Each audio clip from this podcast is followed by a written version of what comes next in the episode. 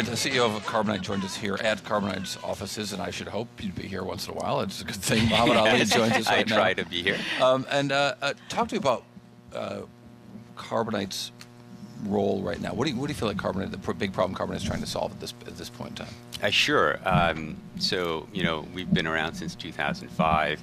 Um, Carbonite provides cloud backup and recovery software, which is absolutely critical for any mid-sized business.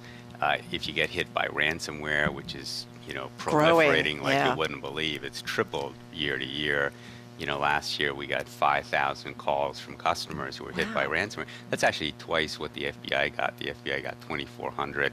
So people are really using our software and our service to get back up and running. But it's not just ransomware. It's if there's a natural disaster, if or if your computer just crashed. It's critical to be up and running.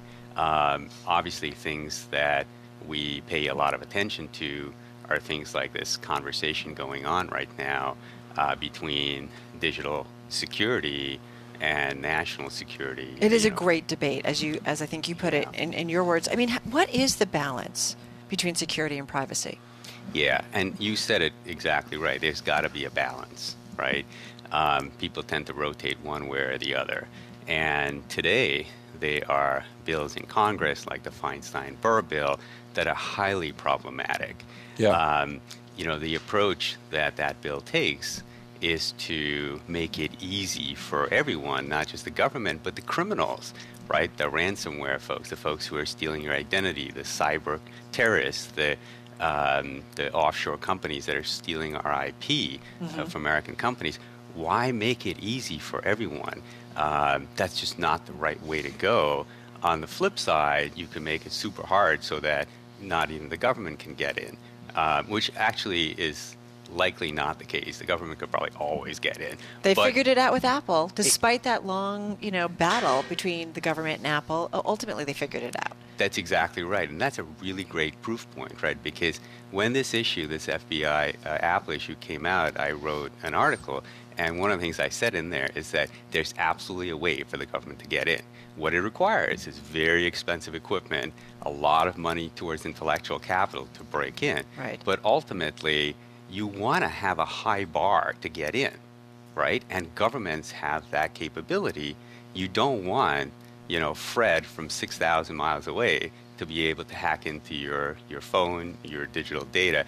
And that's what some of these bills that are surfacing are suggesting, which is scary, both from a national security perspective and also from an economic development perspective. We will Well, and a lose personal jobs. and a personal security. I mean, people have uh, look.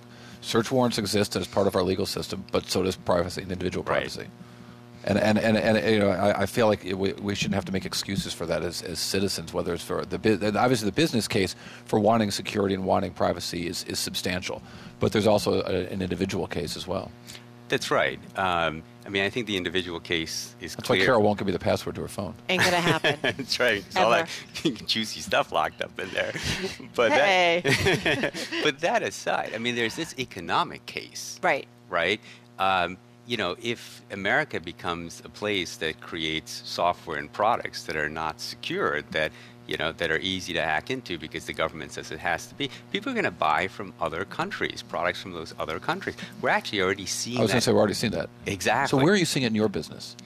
Um, so, uh, you know, as you may recall, about less than a year ago, uh, the European Union said that U.S. companies doing business in Europe can't send data back to the United States because they're concerned that that data is going to get compromised because of certain regulations that we have here. that Well, and- solved- even even though the companies own that data. exactly. And the revelations from uh, the, of, of the Prism program, courtesy of Edward Snowden. right, Right, right. They're mad. They're mad at us right now over security stuff yeah, exactly. on a really grand scale. on a grand scale. And what, what is happening is as a result, companies like Carbonite, we now need to hire people in Europe to oversee the data that we have there. So jobs that we would have created here, we have to create there. there. And for every Carbonite, for you know, there are lots and lots of companies like Carbonite. So there are hundreds of thousands of jobs that would have been created here in the U.S. We now have to create in Europe. and so I don't know if anybody's talking about this, but it's a very clear spot where we are losing jobs and But losing off- Mohamad, vice versa, though, might Yeah. we ultimately have to create jobs here for European companies that have operations over here? Might there be kind of a tit for tat at this point? Um, yes, but I think when it comes to this particular security issue, jobs are moving there. I mean, jobs are going to move to the place where you know people can be confident that secure products are being created and secure service is being offered. And if we become sort of the weak link, we are going to lose jobs. Uh, it's interesting. Did, did you feel like your business was in fact impacted after? I mean, I know you've been at Carbonite forever, but uh, impacted by the um, uh, Apple? by the no by the Prism uh, re- revelation. Um, because certain CEOs have talked about this. John Chambers talked about losing business in China, for example. Um, uh, Microsoft has had its issues with with its own uh, the, with the Justice Department and data. Yeah, I mean, I would say that we haven't lost business. You know, we don't do a lot of business in China, for example. We do a fair amount of business here in the United States and Europe. And in Europe, it's just getting it's harder, right? It's actually it's costing us. We have to put down more equipment in Europe. We have to put more people in Europe. So it may not be costing us customers initially, but it's costing us bottom line dollars. Mohamad, we only have about a minute left here. You work with a lot of small and mid-sized businesses, which is really kind of the backbone of our economy. And I'm just curious, are they able to weather the costs of remaining secure?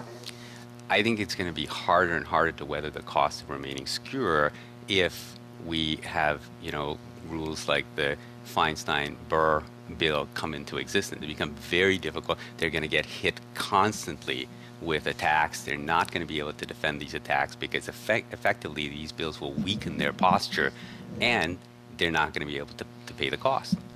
Uh, and what, what's the timing of the bill? Um, Do you so you know, I mean, it's hard to ever tell what the timing Right, of the right, bill right, is, right. but it is current right now. They are alternatives. So Senator McCaul and Senator Warner have established this uh, Commission on Digital Security, which is a much more thoughtful way to have the conversation to find the balance that you talked about, Carol. Favorite Star Wars character? I gotta ask you, Carbonite. Uh, it's got to be Yoda. Yoda. I mean, Everybody I've- loves Yoda. I've got a statue of Yoda in my office. I love the guy. Right? So- I love it. We loved having you, Mohamad. Thank you. Great, thank and you. And thank you for letting us be here. Mohamad Ali Ab- is president and CEO at Carbonite. Thank you so much. This is Bloomberg Radio.